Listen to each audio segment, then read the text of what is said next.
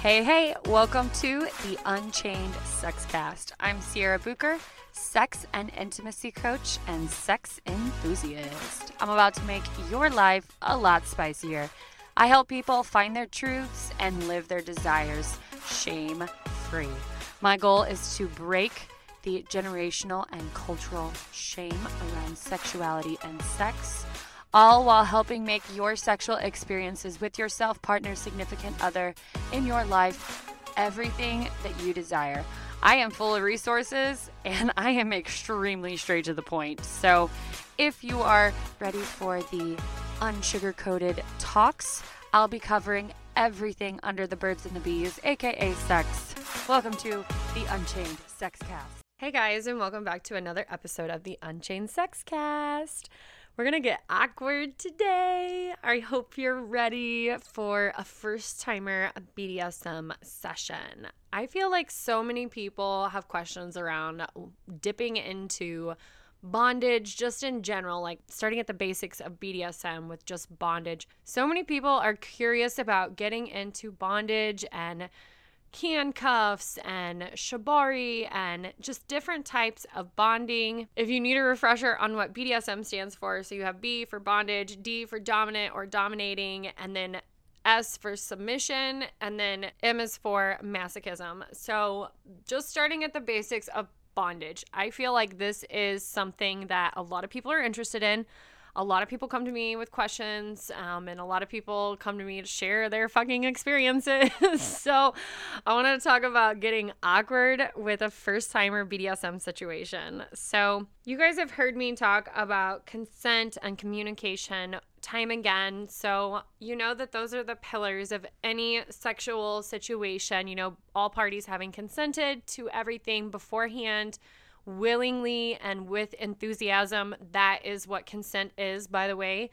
But when you go in a little bit more intentionally, you're going to have a different experience versus going in blind. So, I'm going to talk to you of just going in blind into a bondage session versus going in intentionally, both with a partner that there was safety established with, communication established with, and trust established with. That's that's really important and you have that established and both partners have that mutual respect, you're going to create the safe container needed to explore. And so, whenever you're exploring, it's awkward. And that's what's sexy about it. And I know you guys are probably like, what are you talking about? Making it awkward? How is that sexy? That is how you explore. And so, I'm going to walk you through just like a first timer bondage session and what that could look like. Going in blind, but then also if you were to go in intentionally, I also feel like this is super important because this like helps you explore what you like. When you start to move through different bondage accessories and different things you can use to tie and different types of ties, you'll really start to pick up on things that you like. And whenever you find something that you like, I always tell people that's when you really want to just slow it down. You know, a lot of the time we can just be moving through like let's try this this this this this this this, this. and you're like getting over like you're just wanting to try everything, but when you find something that you like, that's when I say you should slow it down. You should slow it way, way fucking down and just really navigate through that area and explore how much of it you like and what else do you like with it. And slow down to that area and really just focus on and diving in into what you like. So I remember one of the first times I had a bondage like I would say more intermediate level bondage experience. I wouldn't say this definitely wasn't my first bondage experience, but it was an intermediate bondage level experience, I would say. And it was definitely going in blind. This was before I was a coach. This was before I was really um, pleasure aware, I guess, as heightened as I am now. I mean, I had a good understanding, but I'm definitely grown so much in the past few years. So this was way before that. But it was a going in blind session for sure. But I had really wanted to try a spreader bar for like years. I had wanted one, and I could never find one until I think finally went to this place. I think it was like outside of a bigger city on my like off a main highway. I think it was like off 70, like outside of Columbia or something in Missouri. And it was like off a main highway, and they were definitely more kink shop friendly. Like they had a bigger selection of things. and I found a spreader bar and I'm like, bitch, this is coming home with me. Like, I was so excited. And if you're thinking, oh, you're excited, you saw Fifty Shades of Grey. No, like, I don't want to use it on me. I want to use it on my partner. So I really wanted a spreader bar for a bondage scene that I had had like in my brain. Like I really wanted this spreader bar. So I had had it in my brain that I really wanted this scene. And I guess I was going in blind, but also really intentionally blind. I don't know. Like, I feel like we didn't talk about it a lot, like what we wanted to happen. But I knew that I really wanted to use the spreader bar with my partner and I wanted to use it on him, not on me. This is definitely more where Sierra's dominant side comes out. So if you don't want the juicy details, then you should probably turn this episode off but I'm going to talk to you about the more dom side of Sierra. And so I definitely like I had this fantasy of doing a dominant scene with my partner where I used the spreader bar on him and then I was in like my full dom dom attire of the evening and I had my paddle and my crop and my feather tickler and all my other torturing devices handy and present and I was restraining my partner. So we definitely went in blind after that. Like that's the only thing that I know that was planned was all of those things that I just listed out and it was kind of blind after that. And it was awkward. I remember it being awkward. Like we had a moment of awkwardness, but it was also like a moment of like trust. Like at one point I remember doing one thing and I kind of like giggled and then I was like I just remember having that slight little giggle, and then I was like, oh, yes, no, I like this. like, I just remember falling in love with a little bit of bondage, a little bit of dominance, a little bit of all of it in that moment. It wasn't play that was intentionally planned. So, like, the fantasy wasn't intentional, but the play really wasn't. So, I feel like that's one way to really dive into it as far as like a first timer but there was a lot of trust between me and my partner. There was a lot of safety that was already established for that to work. So I, I feel like I don't want to like underplay that by any means because you really do have to have that safety net and that safety and trust between you and your partner. And whether you're going into a bondage session or any type of BDSM, going in intentional, honestly, so if I were to take like the same situation and go in intentionally. So, the situation that comes to mind is probably something. I think I want to say I did this like around Valentine's Day to my partner one year or something. I want to say I did like an intentional week of foreplay leading up to the sex night that we had planned like just talking ideas and talking like different things that we wanted to happen, letting the mistress side come out. I'm all about the scheduling, but I think there comes a point where you've got to go in kind of just awkward and let it happen and let things just flow and like whenever you find something you like you you go slow with it. And so whenever I was doing this experience with my partner, I found that I really, really loved edging. Like, this is when Sierra discovered she loves edging and she loves making her partner edge. So, if you didn't know what edging is, it's where you like get your partner to the point of climaxing and then slowly back away from it.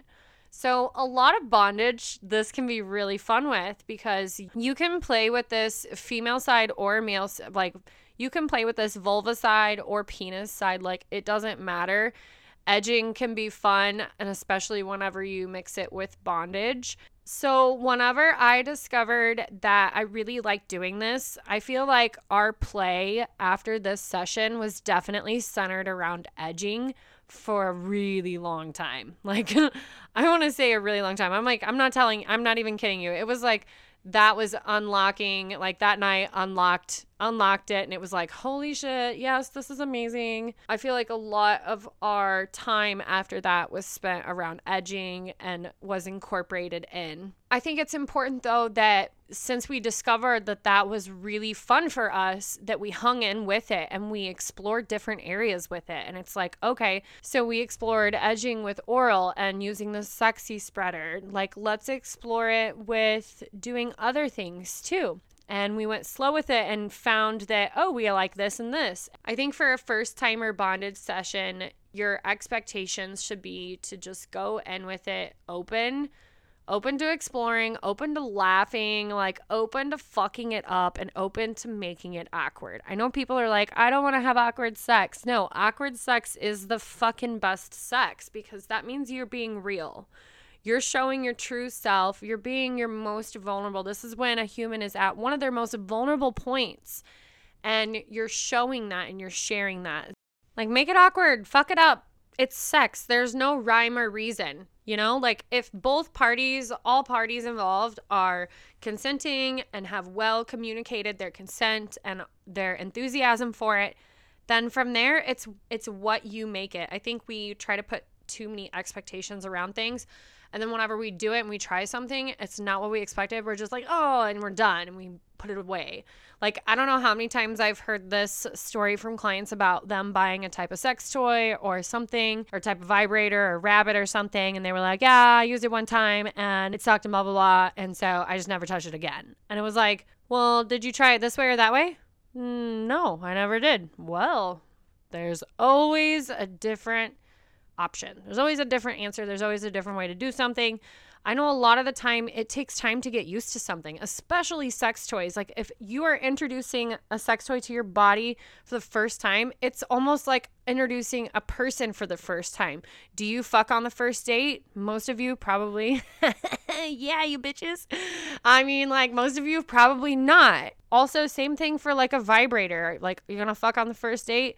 Yeah, the first time I meet a new vibrator, I'm gonna fuck it. Am I gonna take the time to like get to know the vibrator, get to know like where it turns on, get to know like the pressure of the vibrator, the sensation of it? You know, is it a toy that heats up? Is it a toy that is flexible? Am I going to use this toy with a partner? You know, like what lube do I want to use with this toy? It's almost very similar to a person. I mean, we call them battery operated boyfriends or ROBs rechargeable operated boyfriends for a reason.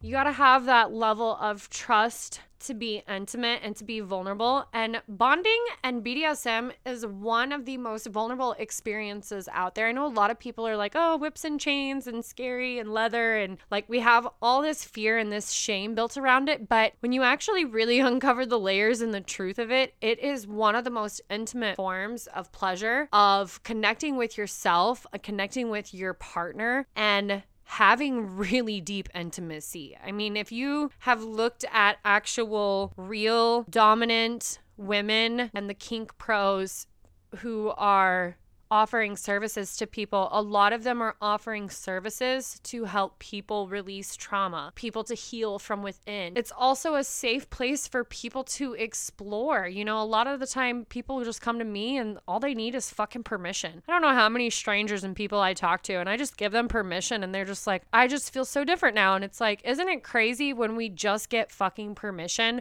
We give ourselves permission to just explore, or we give ourselves permission to not feel like shit it or we give ourselves permission to try something new. I don't think you should have really any expectation besides being open to exploring together and making it fucking awkward.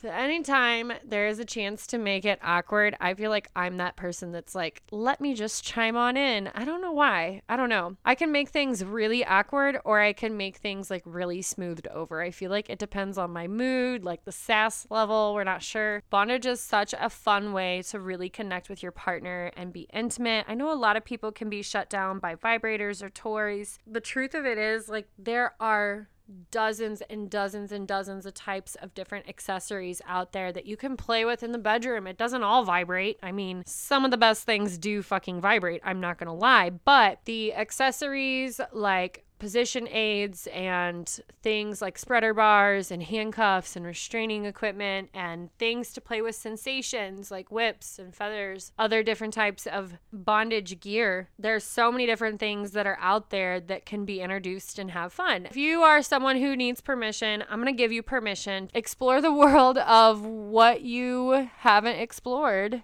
and Try something new. Try something new with your partner. Going in blind, maybe, but a little intentional. You know, like half ass it, half ass intentional going in blind.